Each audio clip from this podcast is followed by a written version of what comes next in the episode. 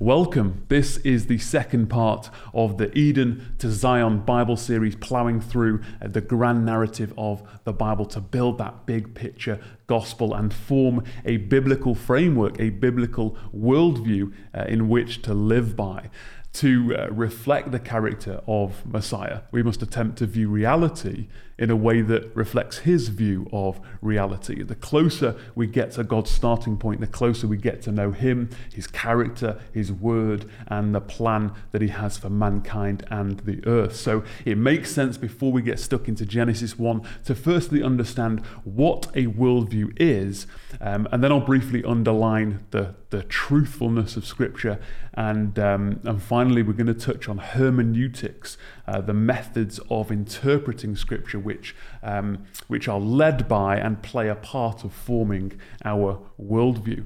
So, what is a worldview?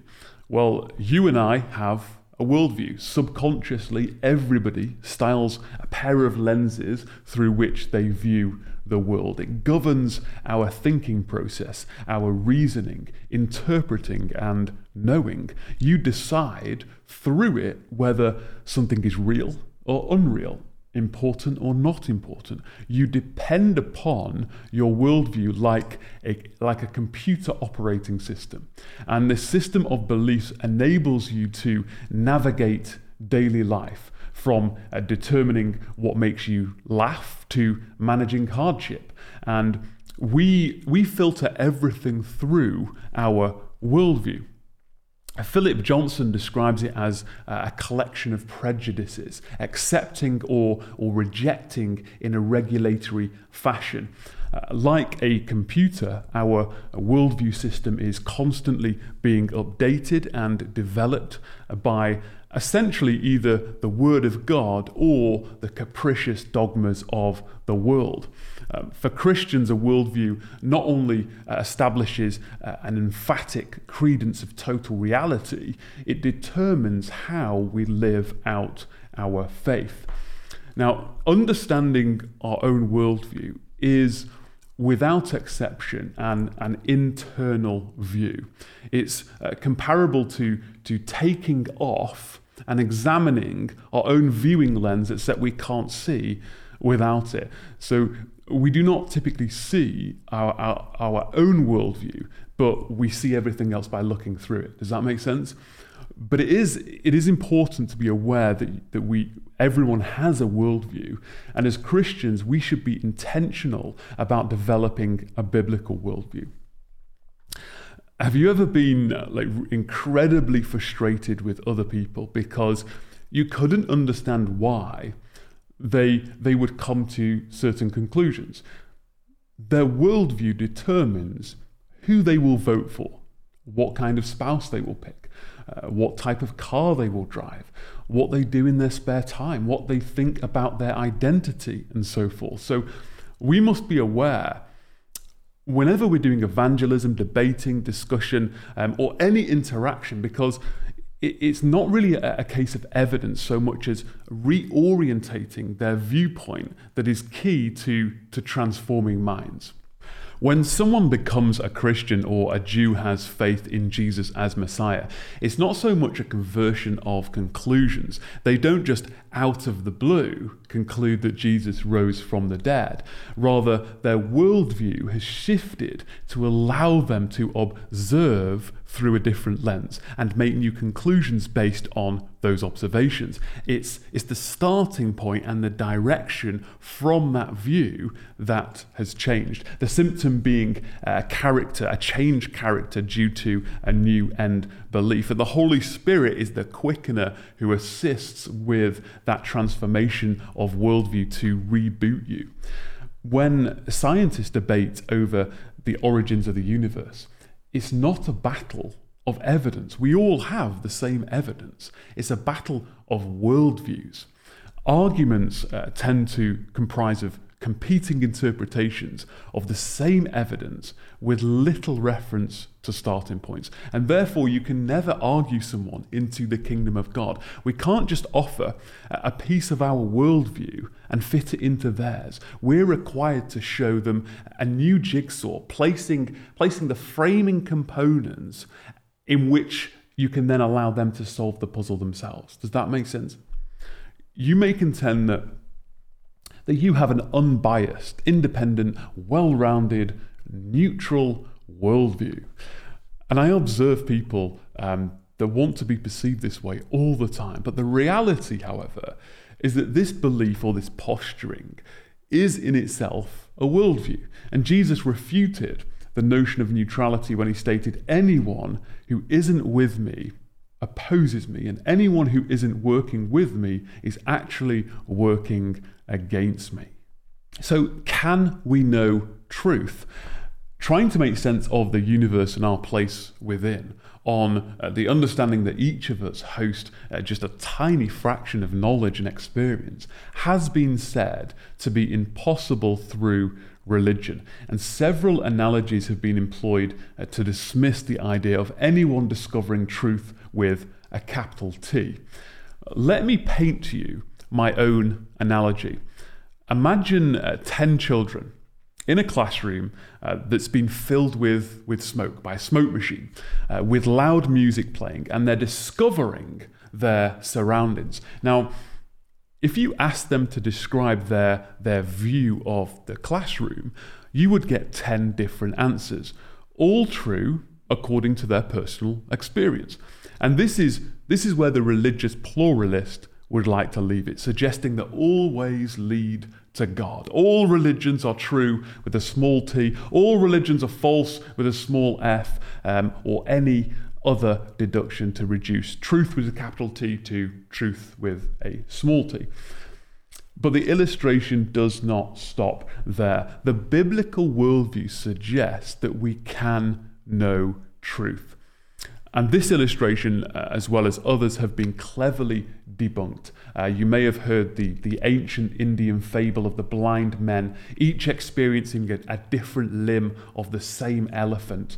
Uh, the missionary Lesslie uh, New, New, Newbigin, uh, uh, noted that these analogies are all from the point of view of someone that does have truth with a capital T.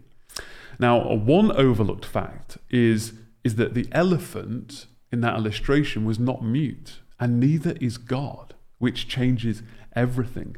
And logic too would suggest that it would be impossible to make an absolute statement about truth if there are no absolutes. Paul said creation was subjected to frustration. While it is true that we live in a creation that has been temporarily ruined, uh, blinding us to some degree from its creator, some children deliberately overlook this fact that the heavens existed long ago by the Word of God. Applied to my own illustration, certain children in the classroom have chosen to put on blindfolds to further hinder their viewpoint. Uh, the children experience the classroom in its, in its current condition, previously trashed by the earlier classes.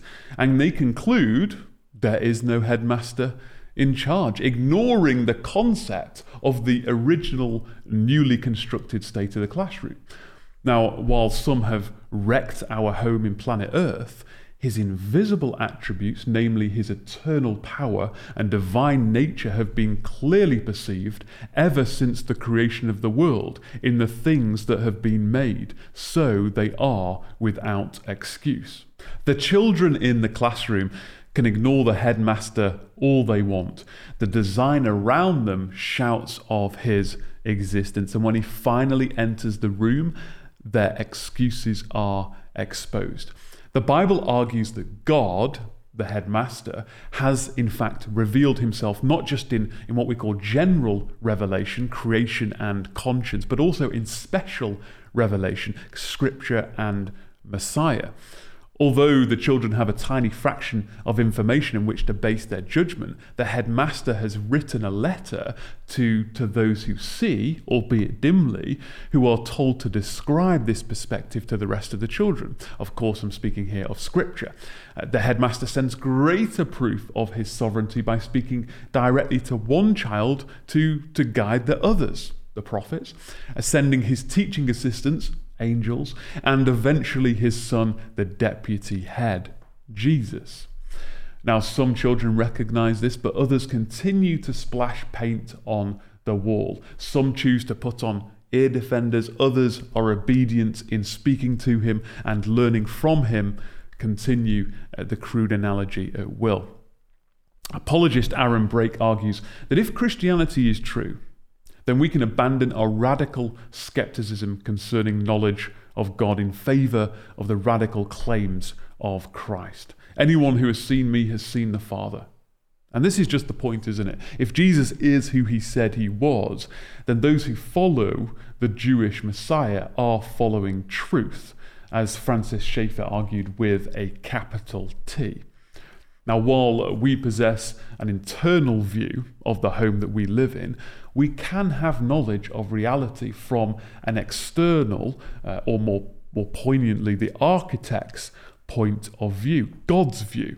We'll never have um, the entire scope of his design, the minutes of history, or complete and perfect doctrine for that matter.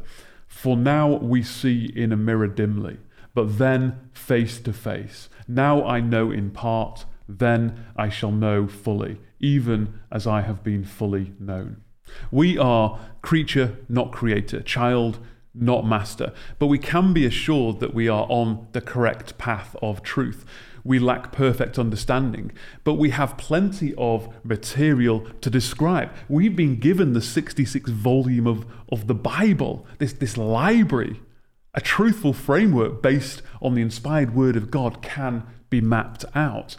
Even between Christians, there is a wide range of worldviews that determine our doctrine. The way you look at the world determines your belief about it. And doctrines flow from frameworks that affect our attitudes and actions, and of course, our view and presentation of the gospel. The gospel you speak reflects the character of the God you believe in. If God's jealousy, his anger, his righteousness, and his wrath are, are brushed under the politically correct carpet to make way for today's Western culture, we reduce God and His gospel to a pink heart shaped box. Invariably, it's a battle of God's word versus man's word. And you can frequently find Christians who have forged a worldview that, that allows them to, as Johnson puts it, ignore their Christian principles when it comes time to do the practical business of daily living, their sincere, sincerely held Christian principles are in one mental category for them and practical decision making in the other. Living as though Jesus is, is, is, is the coming king to judge the world, but at the same time conform to the patterns of this world. And it can be common to see Christians who place uh, kind of educational studies in one mental category and then their faith in another. And students under tension at university can be found walking this line only to take off their remaining foot off the Word of God and they turn their back to the Creator to view the world that condones their, their sinful pleasures. The fashionable tides of, of facts pulls on sandy foundations and swamps their faith into a private, irrelevant bubble for the heart, leaving their, their mind back in the secular classroom. We've, we've arrived at this mishmash of worldviews because from babies to youth club, we are forever telling detached stories shelved next to Harry Potter without teaching them how to develop a biblical worldview. Erroneous beliefs uh, among Christians are often developed because certain aspects of their, uh, of their biblical mental map have not been drawn out or are potentially faint. And when their worldview is challenged, they conveniently replace or overlay that intersection from, from secular mapping that they know to be popular or, or has been impinged through worldly osmosis. And this kind of merger of worldviews creates conflict within the mind, distorting the fundamentals of philosophical thought. I'm convinced it's one of the reasons that Christians really struggle with anxiety. In, in the context of laying up treasures in heaven and commanding them uh, not to be anxious, Jesus said, No one can serve two masters. You can't serve two con- contrasting worldviews either. They pull you in different directions. To ask about suffering, for example, and the source of evil, we would turn promptly to to the fall in Genesis 3, navigating to a firm answer. Without this crossroad clearly defined, a whole host of ideologies smudge the biblical lens. The reason the UK church has at large sold out to cultural trends is because we failed to be intentional about building a biblical worldview. It's tossed to and fro by the waves and carried about by every wind of doctrine, by human cunning, by craftiness in deceitful schemes worldviews can be illustrated as storylines. And uh, this is actually how my brain is, is wired. As long as I can remember, I kind of view everything through a timeline.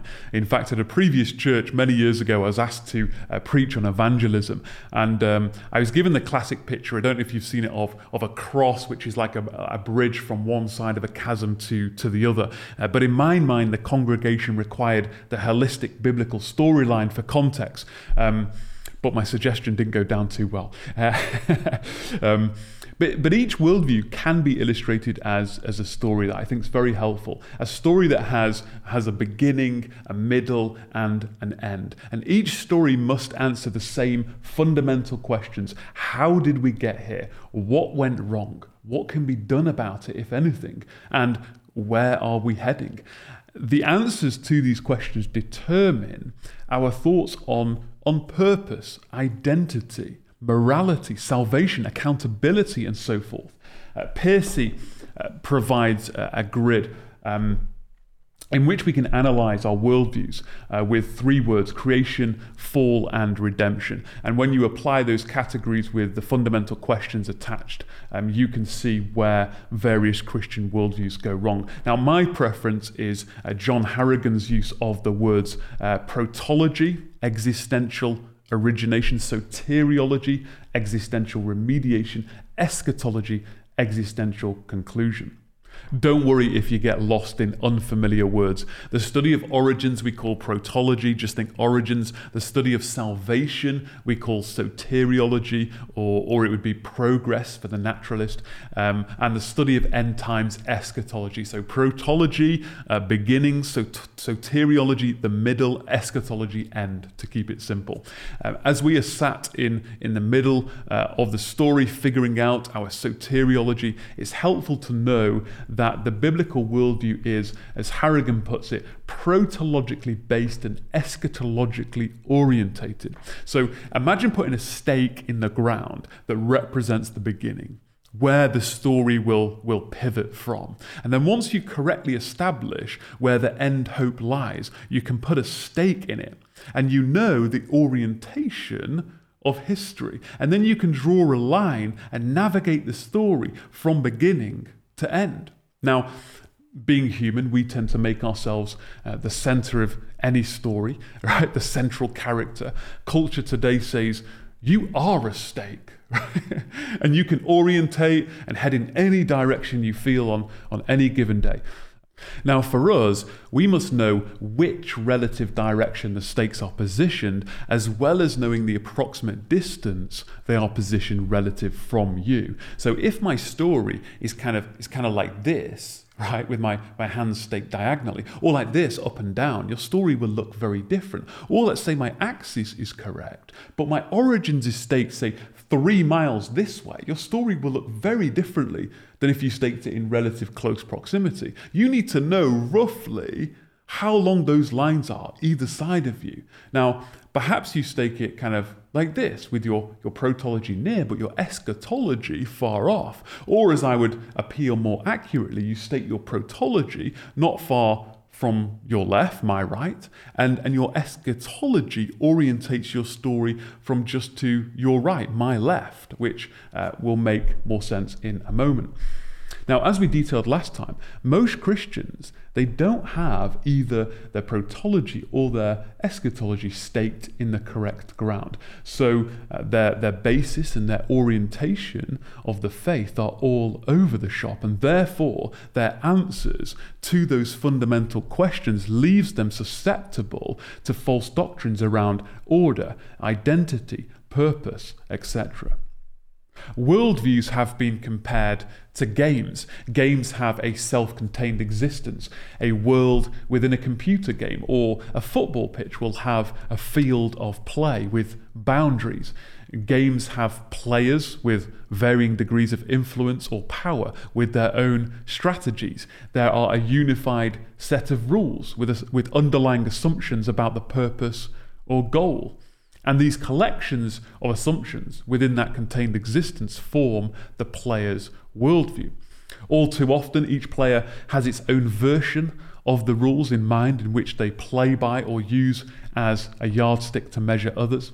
And games tend to have historic and proposed development. The biblical worldview, too, speaks of a self contained existence in which we play human and angelic players, for example, each with their own strategies, and each player explicitly or implicitly preaches their worldview. Universal laws with local expressions, as well as the history and future of existence. Now, how is this helpful? Well, if you fail to recognize the players, you could be wrestling with which you don't know. If you get the playing field wrong and you think it's a game of basketball, when we're playing football, you'll be trying to dunk on a football net. You'll be using the wrong tools on the wrong thing in the wrong area at the wrong time. If you get the goal of the game wrong, you get the mission wrong. When I witness Christians who are struggling with life, particularly mental struggles, as they talk, I think to myself, they don't grasp the biblical worldview. They, they are they're fighting or they're trying to achieve or they, sh- they think they should be here or there. But it's because they don't grasp the biblical worldview that they play a part of and are bound by. The biblical worldview as a storyline is as follows creation by creator, shortly followed by the fall, the, the sin brought about curse, Corruption for the best part of 1700 years means the catastrophe of the flood of Noah's day, represented by N. A century and four generations later, the city of Babel and the creation of the nations, represented by B. The kingdom covenants, Abraham, Moses, David. Four millennia since creation, Messiah then came, the cross, burial, ascension. And just under 2,000 years later, we exist. Soon is the day of the Lord, the return of Jesus. In future sessions, we will explore the field of play, um, its makeup of material and spiritual, the layout of the heavens and earth, the characters, the rules or the, the laws of God, and we'll um, intermittently contrast it with uh, opposing worldviews. As we stare into the worldview of the Bible as a storyline, we can see our place within it, greatly valued by God but we're insignificant in the grand narrative of things, to the point of it being humbling, rather than, than being the stake and the main character of our own game. We should seek the creator, the master of our world, and play the part that he desires for us within his story. And that basic outline should begin to assist you to stake your protology and eschatology correctly. We are positioned just under 6,000 years from, from the beginning and very possibly close to the end of the age before the new creation, the day of the Lord. We require a, a Jewish cruciform view or cruciform apocalyptic view. Uh, cruciform simply means in the shape of or, or the pattern of the cross. History has been reshaped by the implications of the cross and empty tomb. As Christians, we live in, in the latter days of the creation week, the final third, the last two of the six millennia of this age, between the first coming and the second coming of Messiah, a time of, of great mercy before the recompense to come, of suffering before glory, of carrying a cross before receiving reward, of dying daily to self before resurrected to life, of God's kindness before severity, of grace before judgment, an awareness that repentance for the forgiveness of sins should be proclaimed in His name to all nations.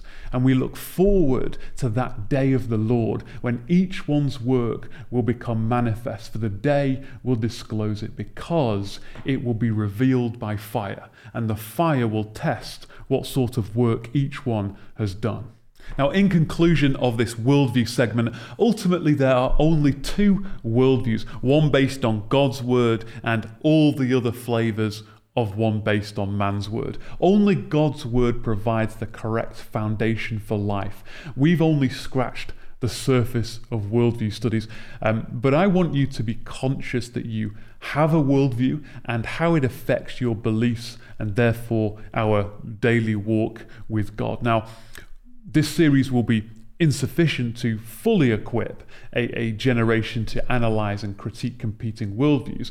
But in laying out the gospel skeleton from head to toe, you can flesh out for yourself, uh, predictably uh, generating a holistic worldview to defend and, and proclaim. Now, we are going to attempt to put on the specs of the Holy Spirit, the worldview that God has from His word written in the oracles of Scripture. How does God view life? How does He interpret existence? How does God see history and the future? And it begins with total submission to our Creator. Love the Lord your God with all your heart, with all your soul, with all your strength, and with all your mind. Are we prepared to learn from His point of view in His word written down for us to frame? Now, before we get into hermeneutics, let's just underline the truthfulness of the Bible. The assumption throughout this series is, is that of the Bible being the inspired word of God. This is our starting point. It's the true lens through which we view the world rather than impart the world onto it we start with the Bible that speaks of, of truth and has authority.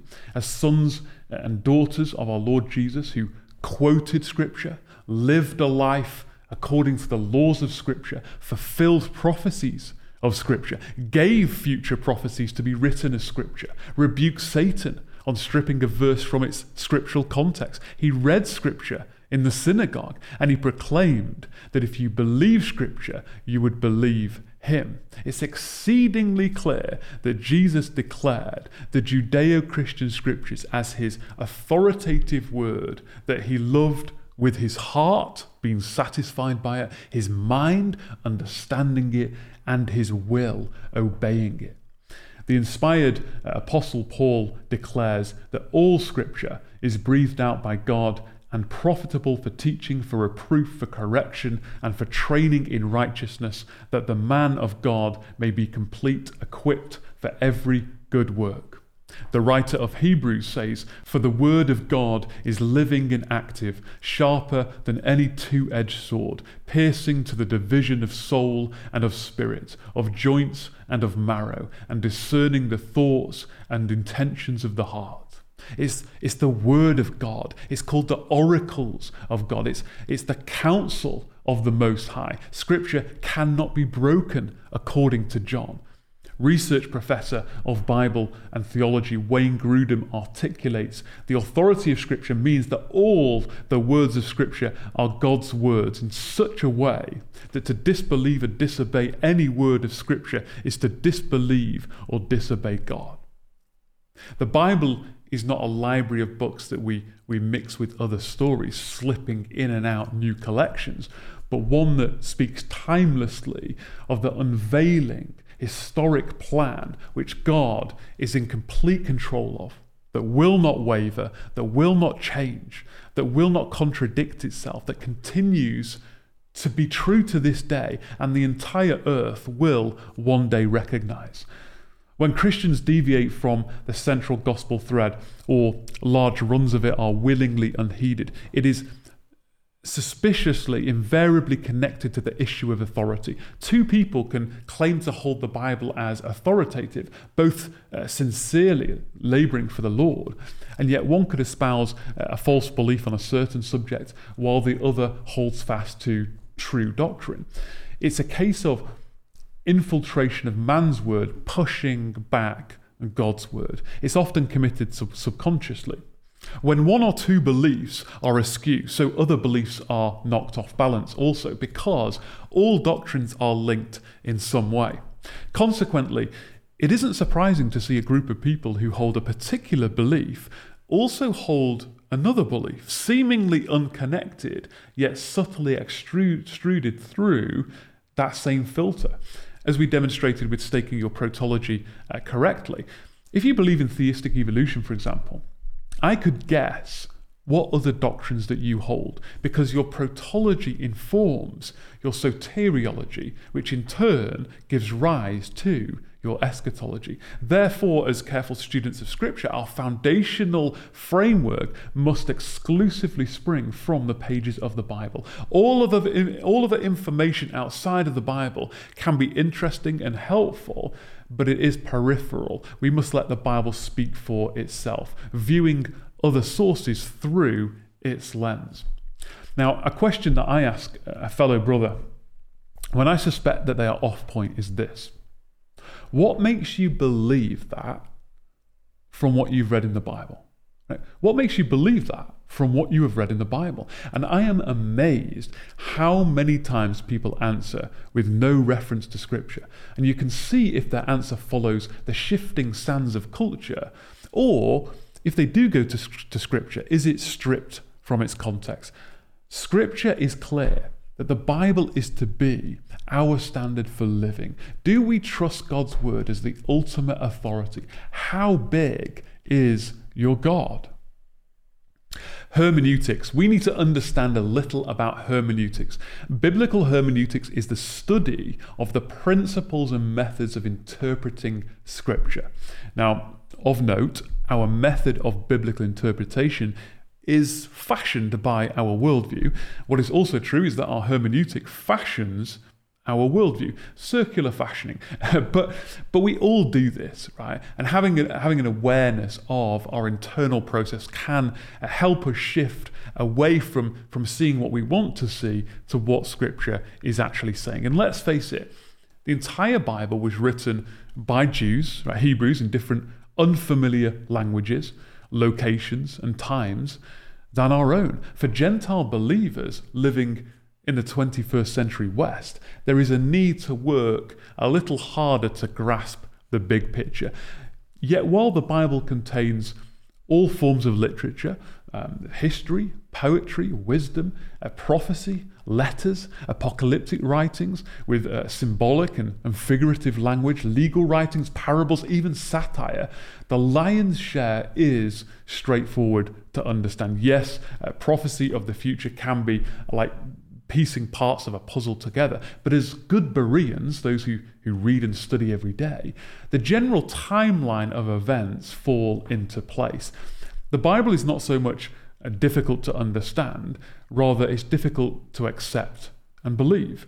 Now, of, of course, uh, some passages we're going to wrestle with possibly for, for, for our lifetimes, and there's always more to learn. But I've often heard the phrase problem passage referencing a text which meaning is, is plain to see. It's a case of problem people, not problem passages. And sometimes we refuse to accept what it says for a whole variety of reasons. And then, and then it becomes part of our corrupted message that we deliver to those around us. It should be a lifelong goal of a Christian to align with God's viewpoint, having employed good hermeneutics. We should desire the correct interpretation of Scripture.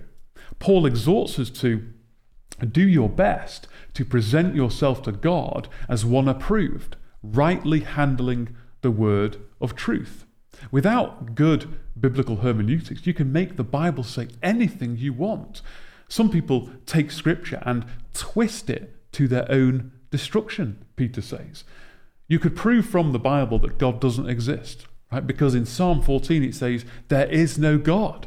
Now, of course, in context, it reads, The fool says in his heart, There is no God. So we want to guard from misinterpreting, misapplying text. The goal of good biblical hermeneutics is to help us to discover truth and protect from falsehood. Now, someone, someone once said to me, You're not going to stand before God and Him say to you, Well done on your good theology, or I am unpleased with your bad theology. Yes, He is. Maybe not in those words, but ultimately, our hermeneutics will be held accountable because what we believe and how we go about discerning truth matters. There are various broad groupings of methods, each with their own label. The prominent ones being the literal interpretation. The literal interpretation is according to the plain meaning conveyed by its grammatical construction and historical context. And Jerome, uh, Aquinas, Luther, Calvin, evangelicals today, Bible believing Christians should be in this camp. Then you have the moral interpretation, uh, which is about selecting text to derive ethical lessons. And you'll actually find unbelievers uh, will, will use this method to form lessons from the Bible.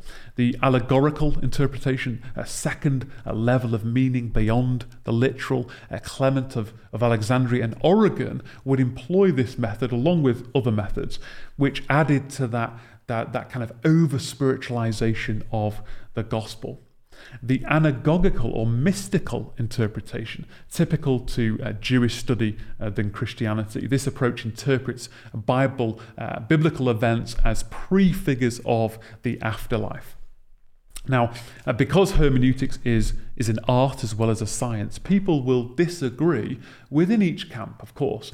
But it's good to be aware of the broad groupings of approaches. And you know what? There's, there's many more with, with new methods popping up as culture develops, such as liberation hermeneutics, reading the Bible through the lens of their own experience, which I actually thought was a joke until I heard that, that a pastor of a church I once attended uses that method, which um, explains a lot. Um, it's the opposite of good hermeneutics. It's like dumping all your baggage on the Bible, hoping you can see the truth through it. Reading your own personal experience into the text is the definition of eisegesis.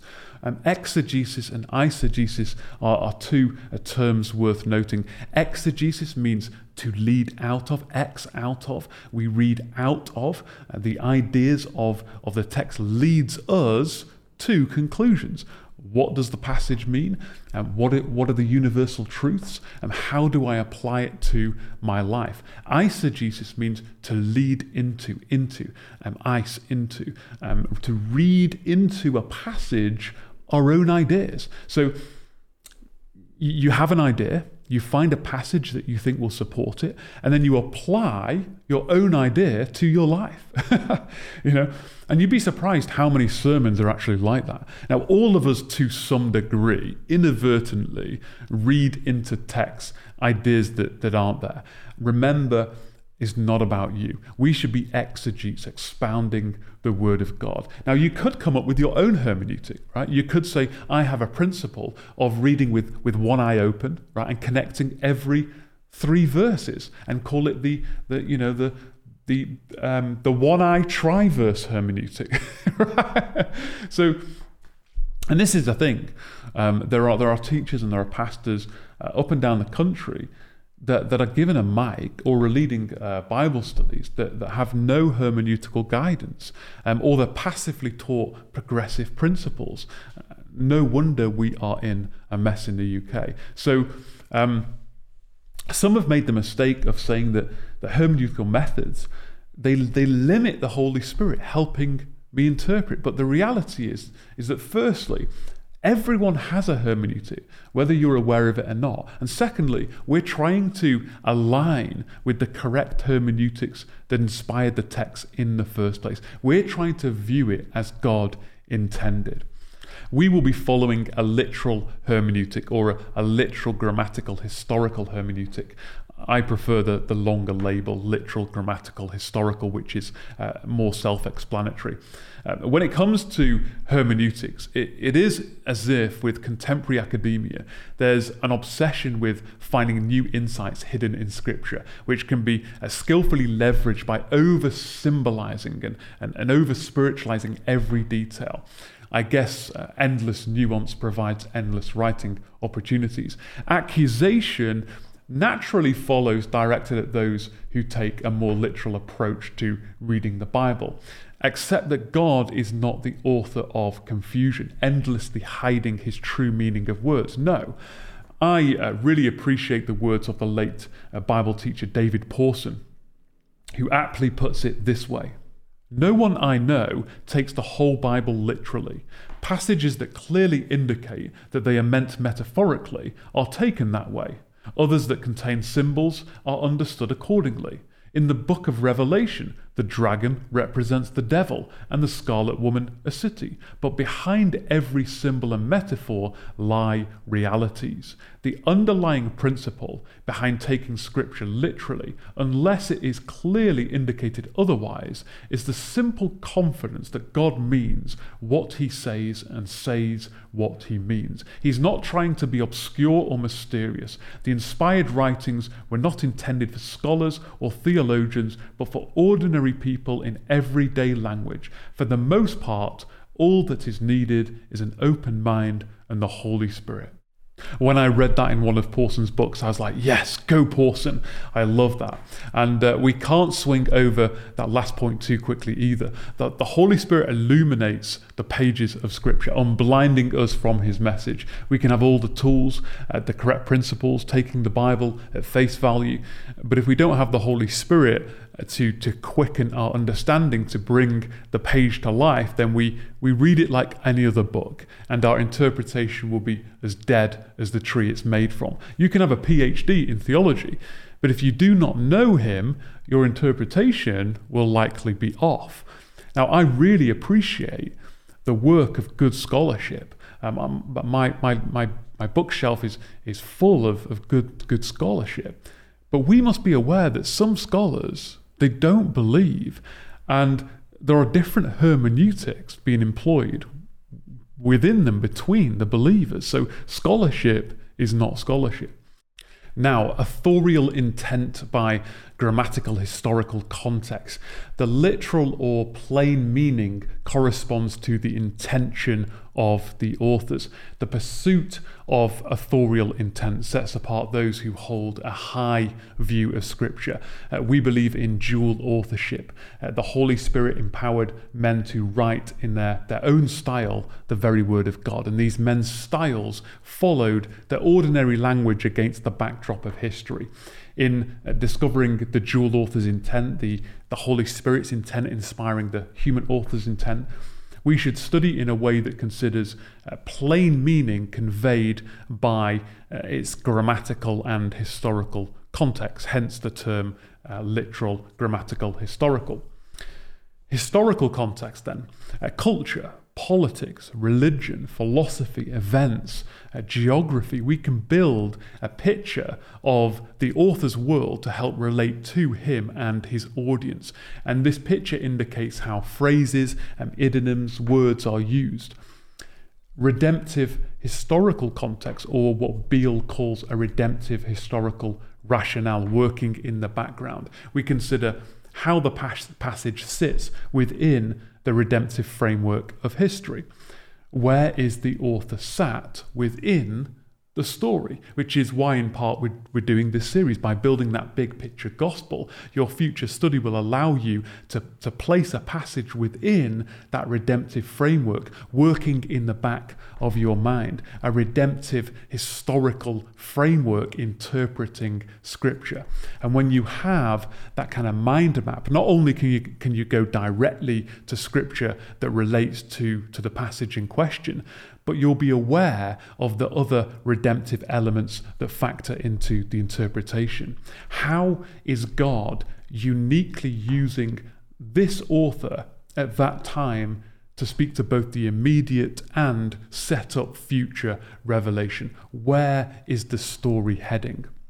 literary context. How does the text fit within the flow of the book. A verse within a passage, a passage within a book, the book within the canon of Scripture. And most questions can be answered by reading the wider context. Remember that chapters and verse numbers can be helpful, but they weren't in the original text.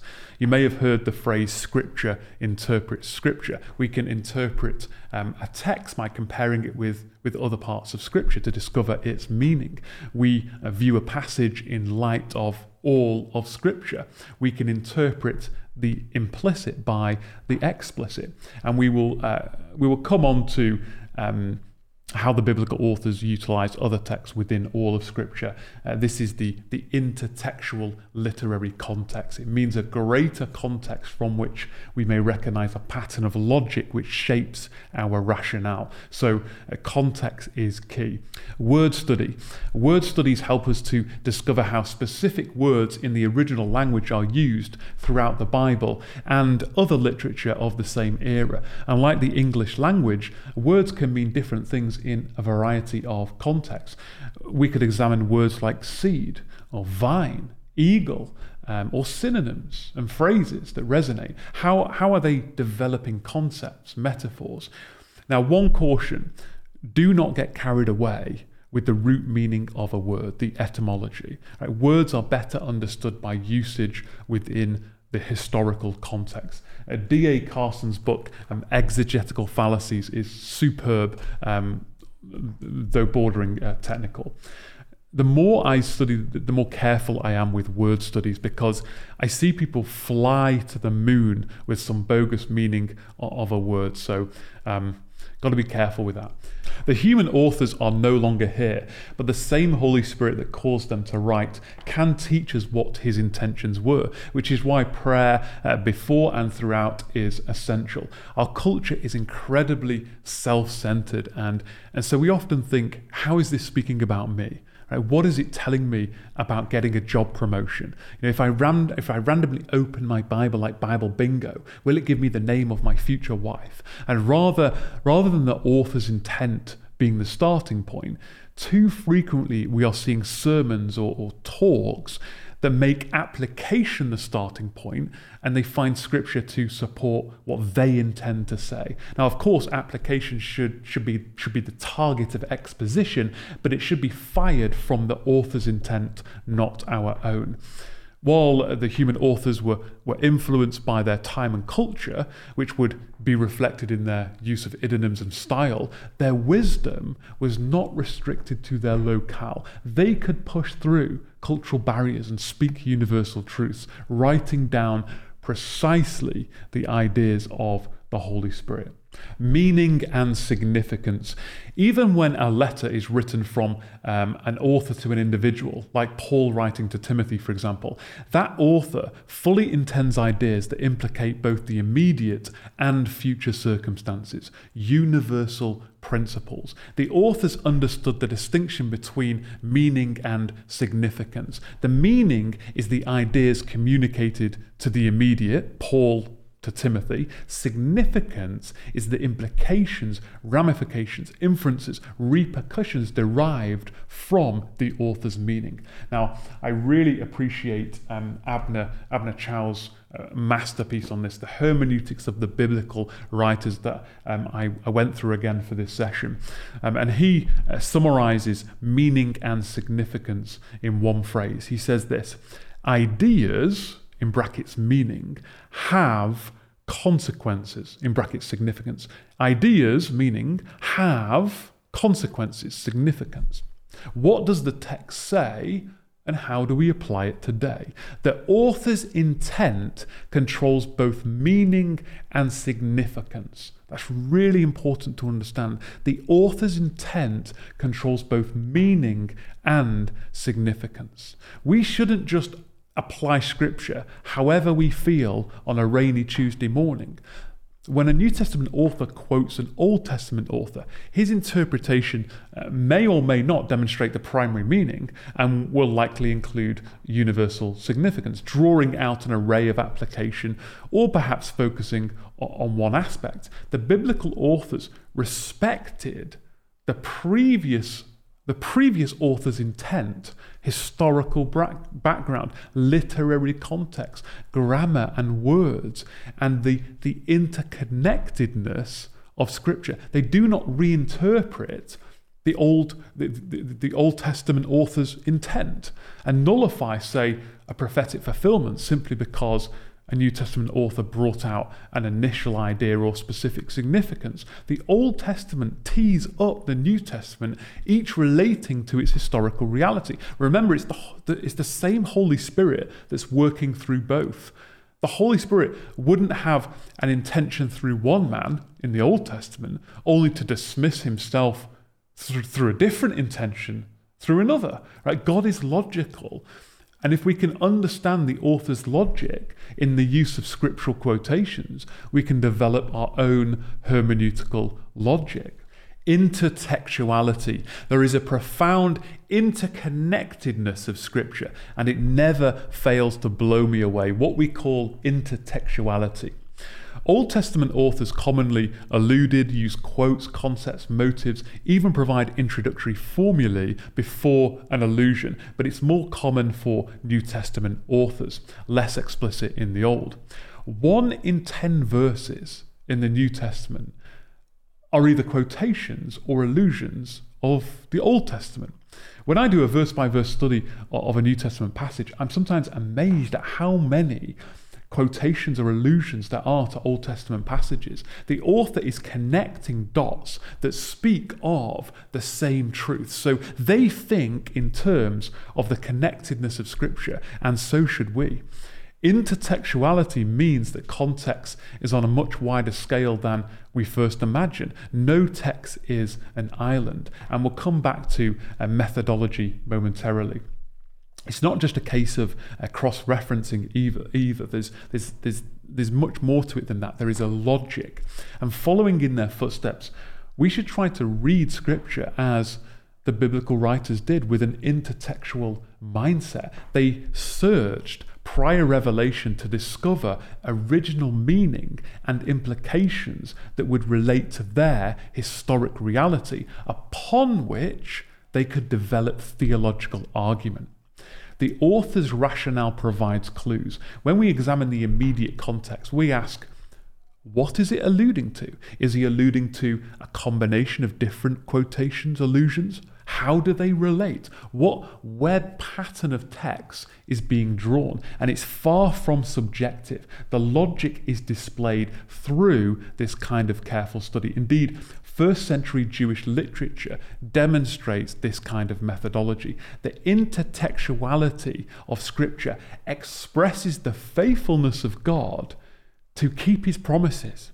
It should encourage us to trust His plan, that His plan is in action, that it will not waver, and that it will be fulfilled authorial logic. How do we know how to apply our hermeneutic to the pages of Scripture? How do we know what, what the authorial intent is? How should we interpret the Old Testament? Is the story of David and Goliath about, about us today overcoming and slaying our own personal giants? Or is it about who the true king of Israel is?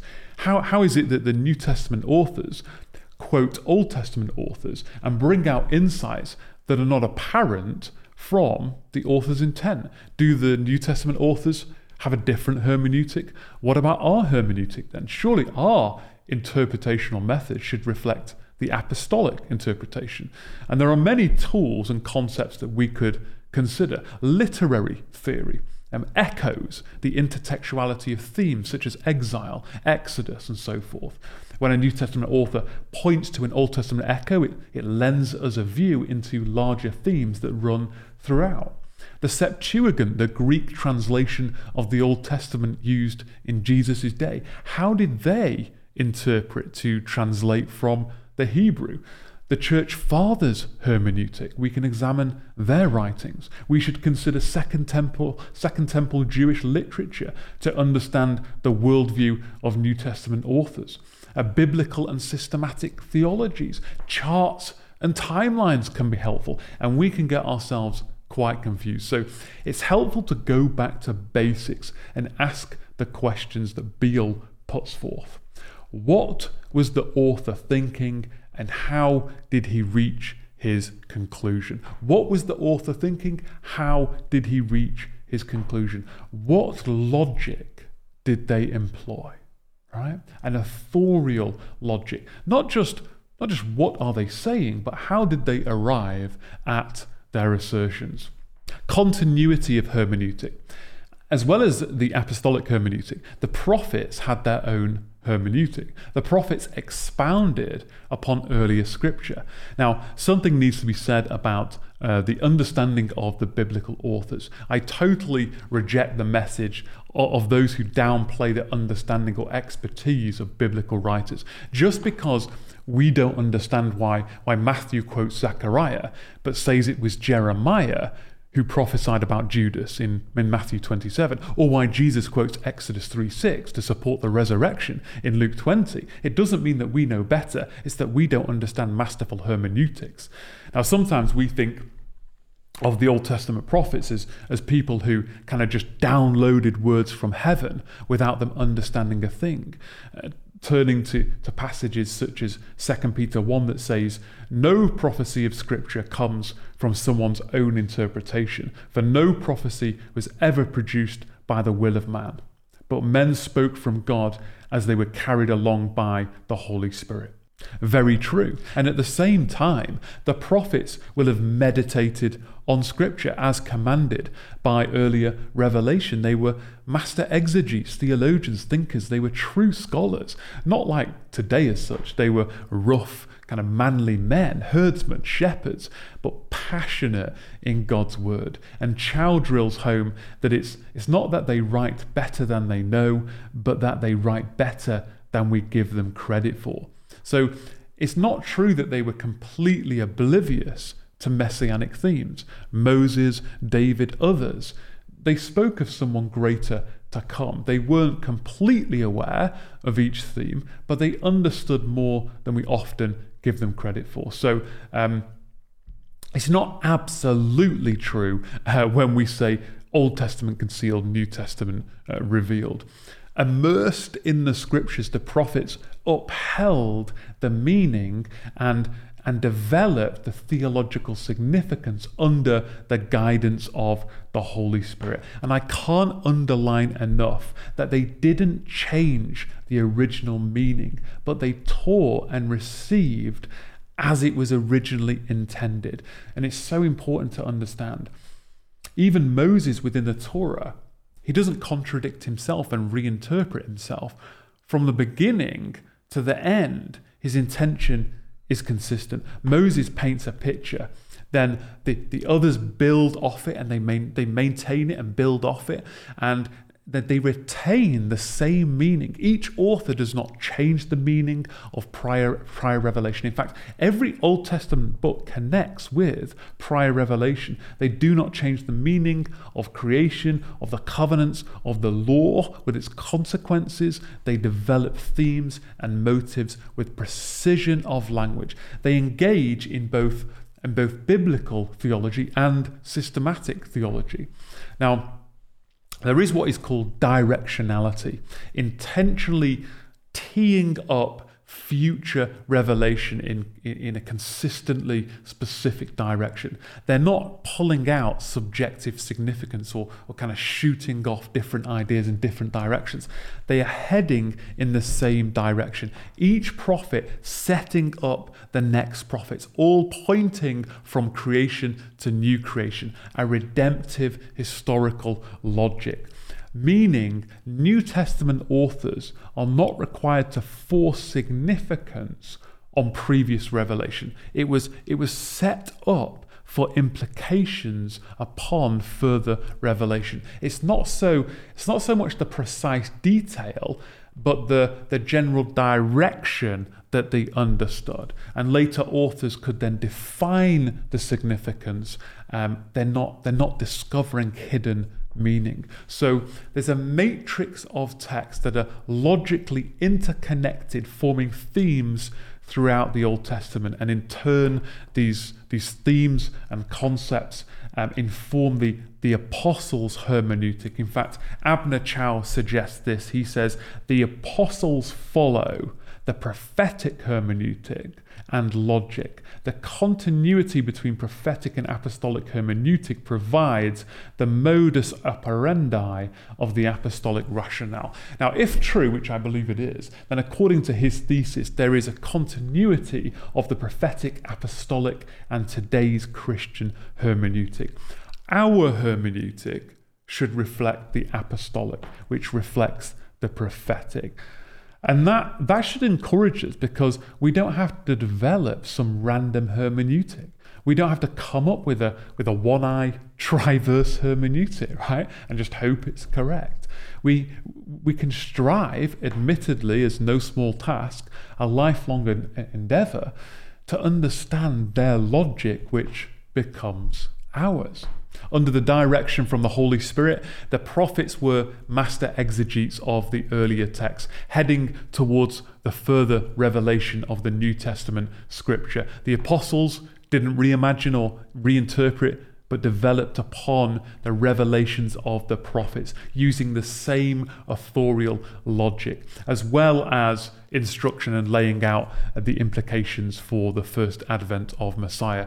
Their hermeneutic should be ours. Their intertextual logic should be ours. So we could say that we hold a, a literal, grammatical, historical hermeneutic, but also a prophetic, apostolic, intertextual logic. Still with me? now, please don't worry if you uh, if you're not quite following, if you're getting lost in terminology. Um, as my dad says, you probably can't remember what you had for lunch two weeks ago, but no doubt it did you some good. Intertextual methodology.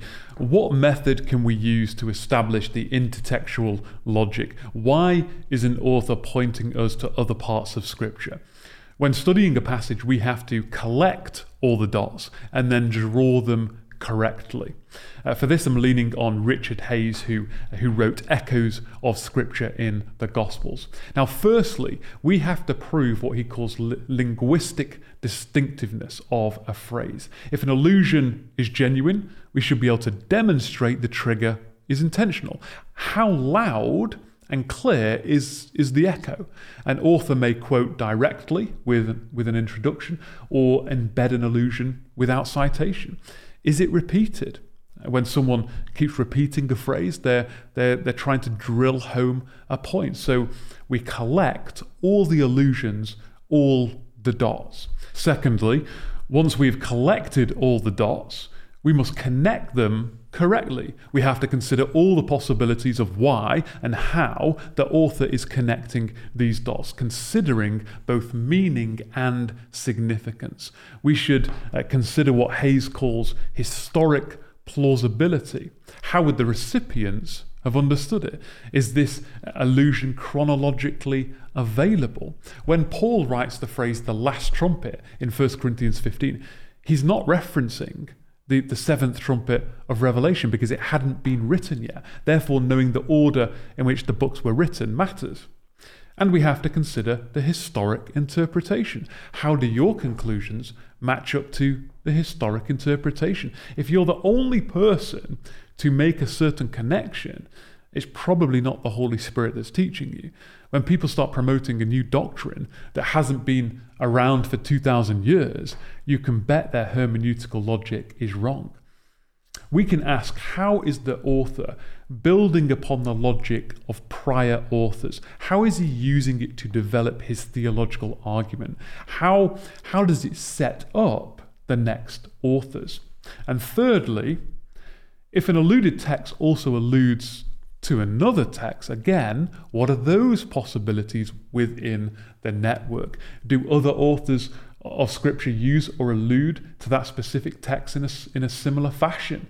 So, for example, Hosea um, 11.1 uses Exodus 4.22, but Psalm 80, antecedent to Hosea, also uses Exodus 4.22 in a similar fashion. So, when you're kind of building this, this web of texts, we have to ask why is he using this network of text to support his argument? By building this network of texts, we are closer to discovering the author's intent. And you can really see the time and dedication required for good Bible teachers who carefully expound the Word of God. Now, as a caution, not all text is alluding to another. Author's intent, the author's intent is what we are following. We're not trying to find things that aren't there. We have to remember uh, we don't have new revelation like the authors did. The Holy Spirit helps us read, but not reveal more in that sense. The gift of prophecy today is different. Um, it's to be tested and consistent with Scripture. We are to seek what the authors have already revealed, their implications, their connections, their development of theological ramifications. Before putting pen to paper, they carefully and with precision read, read previous revelation following the author's intent and raf- rationale, and we should do the same, not finding hidden meaning, uh, connecting the dots that, that, that are there, not the ones that aren't. We can't add anything new. So let's look at an example. Examples are helpful, and Chou offers a wonderful example um, at a use of an Old Testament text by by Jesus. In uh, Luke 20, Jesus is questioned by the Sadducees about the resurrection. Now, the Sadducees, they don't believe in the resurrection, so they quote Moses and try to trick him. And Jesus then quotes Moses using Exodus 3 6 to support the resurrection at the end of the age. And he says this but that the dead are raised, even Moses showed in the passage about the bush, where he calls the Lord the God of Abraham and the God of Isaac and the God of Jacob. Now he is not God of the dead, but of the living, for all live to him. Would you have quoted Exodus 3 6 to support the resurrection? Like, why did he go to that passage when Moses doesn't appear to be talking about the resurrection? And this is when we consider meaning and significance. Jesus didn't say that Moses meant the resurrection when he said, the Lord, the God of Abraham and the God of Isaac and the God of Jacob. He said that Moses showed the dead would be raised in that passage. He's not saying the resurrection was the primary meaning, or if it was meant at all. He's saying that, that Moses only has the authority to say the Lord, the God of Abraham and the God of, God of Isaac and the God of Jacob, because he is the God of the living. Jesus is speaking of significance, not meaning. Now, if you have collected only one other dot in this, this Luke 20 passage, eh, i.e., Exodus 3 6, now you might say, well, the verse is only talking about, about God defining his identity. He's the God of Abraham, Isaac, and Jacob. And if so, you will have connected the dots incorrectly. And scholars have made this mistake, which is why presuppositions matter. We have to consider that the phrases that include the three names, Abraham, Isaac, and Jacob, are used on multiple occasions, first being mentioned in Genesis. So, for example, Genesis 50 24 says, the land that he swore to Abraham, to Isaac, and to Jacob. It's referring to the covenant God made with them. Indeed, the language the God of is covenantal language. He's not just the God of three related men, He's the God who made the covenant with Abraham, Isaac, and Jacob. A God who, according to Genesis, keeps his covenantal promises. The land, the descendants, the blessing to others was promised not just to Abraham's descendants, but to Abraham and Isaac and Jacob personally. Throughout Genesis, and we don't have time to go through all the passages, Moses speaks of the death of the patriarchs, not in a way that, then, that they can now never receive the promises, but in a way that one day they will receive them. And Hebrews 11 attests to that. So Genesis provides the context that sets up Exodus 3 6. In fact, the chapter before, in Exodus 2, says, God heard their groaning, and he remembered his covenant with Abraham, with Isaac, and with Jacob. Phrases that contain these three men mean they would personally partake in the promises. Jesus refers to their death. He is not God of the dead, but of the living. He's saying that Abraham, Isaac, and Jacob died but are alive in spirit and await the fulfillment of the covenantal promises. And this is exactly what Moses was implying. And how? How could it be possible to attain these future promises? by resurrection of their bodies on a future day. Without the resurrection, God cannot fulfill his covenant to these men. Jesus followed the logic of Moses. The Holy Spirit's intended significance through Moses was also delivered through Jesus. Thus, the hermeneutic of the Old Testament continues into the New. And Luke continues Even some of the scribes answered, Teacher, you have spoken well, because they knew his logic was on point.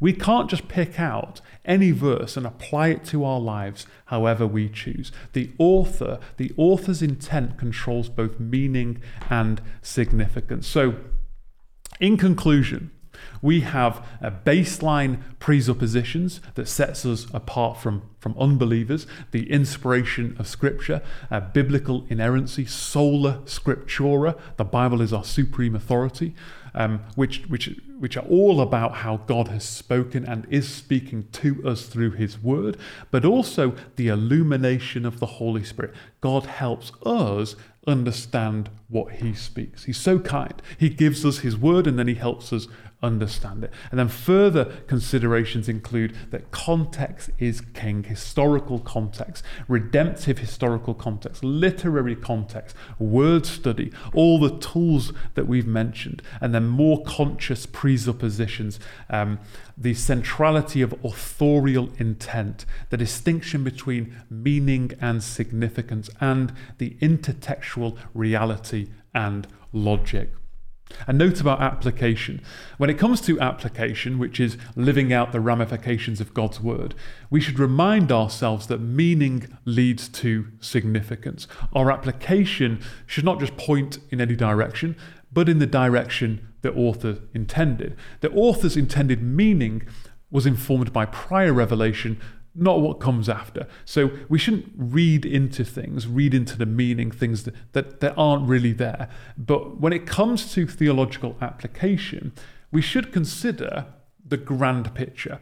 Culture and redemptive history are factored in. We can build a picture of universal truths applied to different cultures. Observing these patterns can help, but it, it's not progressing like the progressives want you to believe, like trajectory hermeneutics, which I'll touch on in a moment.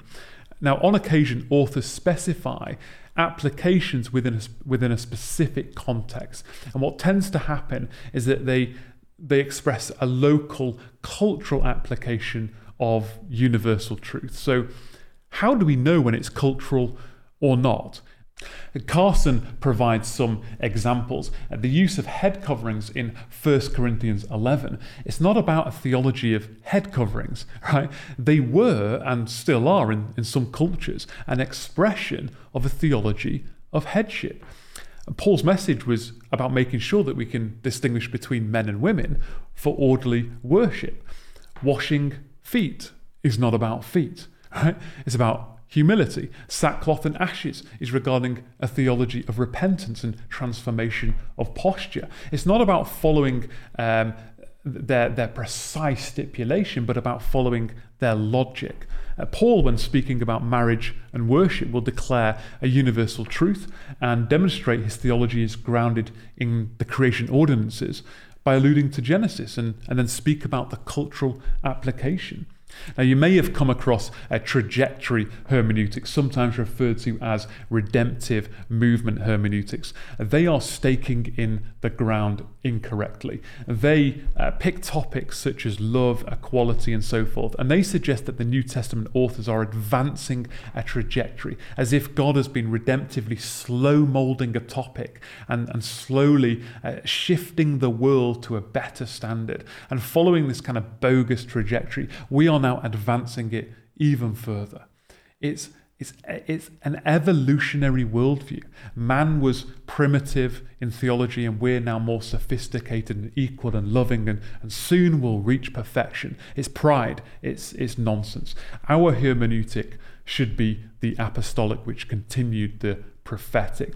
And when you follow how, I say, Paul stakes dots from from the creation account to his own setting, you can see there are straight lines of universal truth. Trajectory hermeneutics stakes the foundational dots incorrectly and then fails to properly follow the themes through redemptive history. And then it misinterprets how the New Testament author has staked his position. And once they have formulated a kind of mythical, mythical exponential graph of seemingly relative truth, they then place themselves high up on the ladder of anything goes.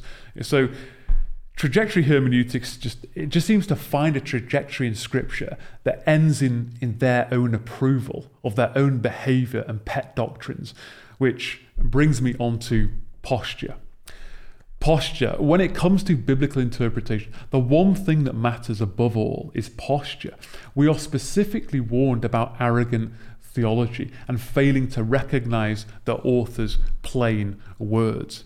Take prophecy. A proud man says, Where is the promise of his coming? For ever since the fathers fell asleep, all things are continuing as they were from the beginning of creation. God must have changed his plan because he hasn't fulfilled it before my lifetime. If he hasn't yet fulfilled the prophecy, it's because he hasn't yet fulfilled it. It's not about you, the here and now. When I stand before God, I'd rather be accused of believing too much. Uh, he's not going to say, Why did you think I meant what I said? Why did you believe the plain reading of, of the passage? He's not going to say that, is he? Jesus said, Turn and become like children. Children are more innocent, they're less cynical. They're, they're like blank canvases, willing to learn and take things at face value. And they smile a heck of a lot more too. We should, we should come to the Word of God as a child. As an immature believer, when I started to read the Bible, I was intrigued in, in, the, in the kind of apocalyptic climax of history. Now, foolishly, lacking thirst for righteousness, ironically, I was desperately thirsty for truth. And I asked something of God that I now think was one of the most powerful prayers of my life. And it was something like this God, no matter what the truth is, no matter how hard it is to accept, no matter how it could impact my life, I want to know what the truth is. Help me to discover the truth as I read the Bible. Now, that was easier for me to say then when I was young and free, but I honestly believe that has impacted my approach to interpretation more than anything because the posture in which you pick up the living word of God determines how malleable you are for the Holy Spirit to work in you. We must be willing to obey. Much false interpretation and doctrine is because we just don't want to obey what it says. Understanding the Bible takes effort, it takes time, help from the Holy Spirit will only happen when we are willing to obey. And we can always learn more. You know, that, that's kind of the beauty of it. We can always learn more. We have to read it and reread it. Okay, so in closing, uh, we've briefly looked at worldviews and hermeneutics. Um, although if, if this is new to you, no doubt it will feel like there's an awful lot to take in. But that's that's the beauty of video, isn't it? Uh, someone mentioned they watched the first episode and uh, they really appreciated it and said they'd, they'd watch it again. So um, with video, you can you can download it. You, well, you can certainly download the audio on the website at myking.com. Um, so we want to recalibrate our worldview to align with the biblical worldview. Um, with the decline of Christianity in the West and, and the, the possibility of the return of the king within the next few decades, urgency is at hand more than ever to revisit that big picture gospel so that we can understand what God is about to do and why, and how we can prepare for his dramatic finale. Next time, we're going to get into the story of the Bible. God bless. See you next time.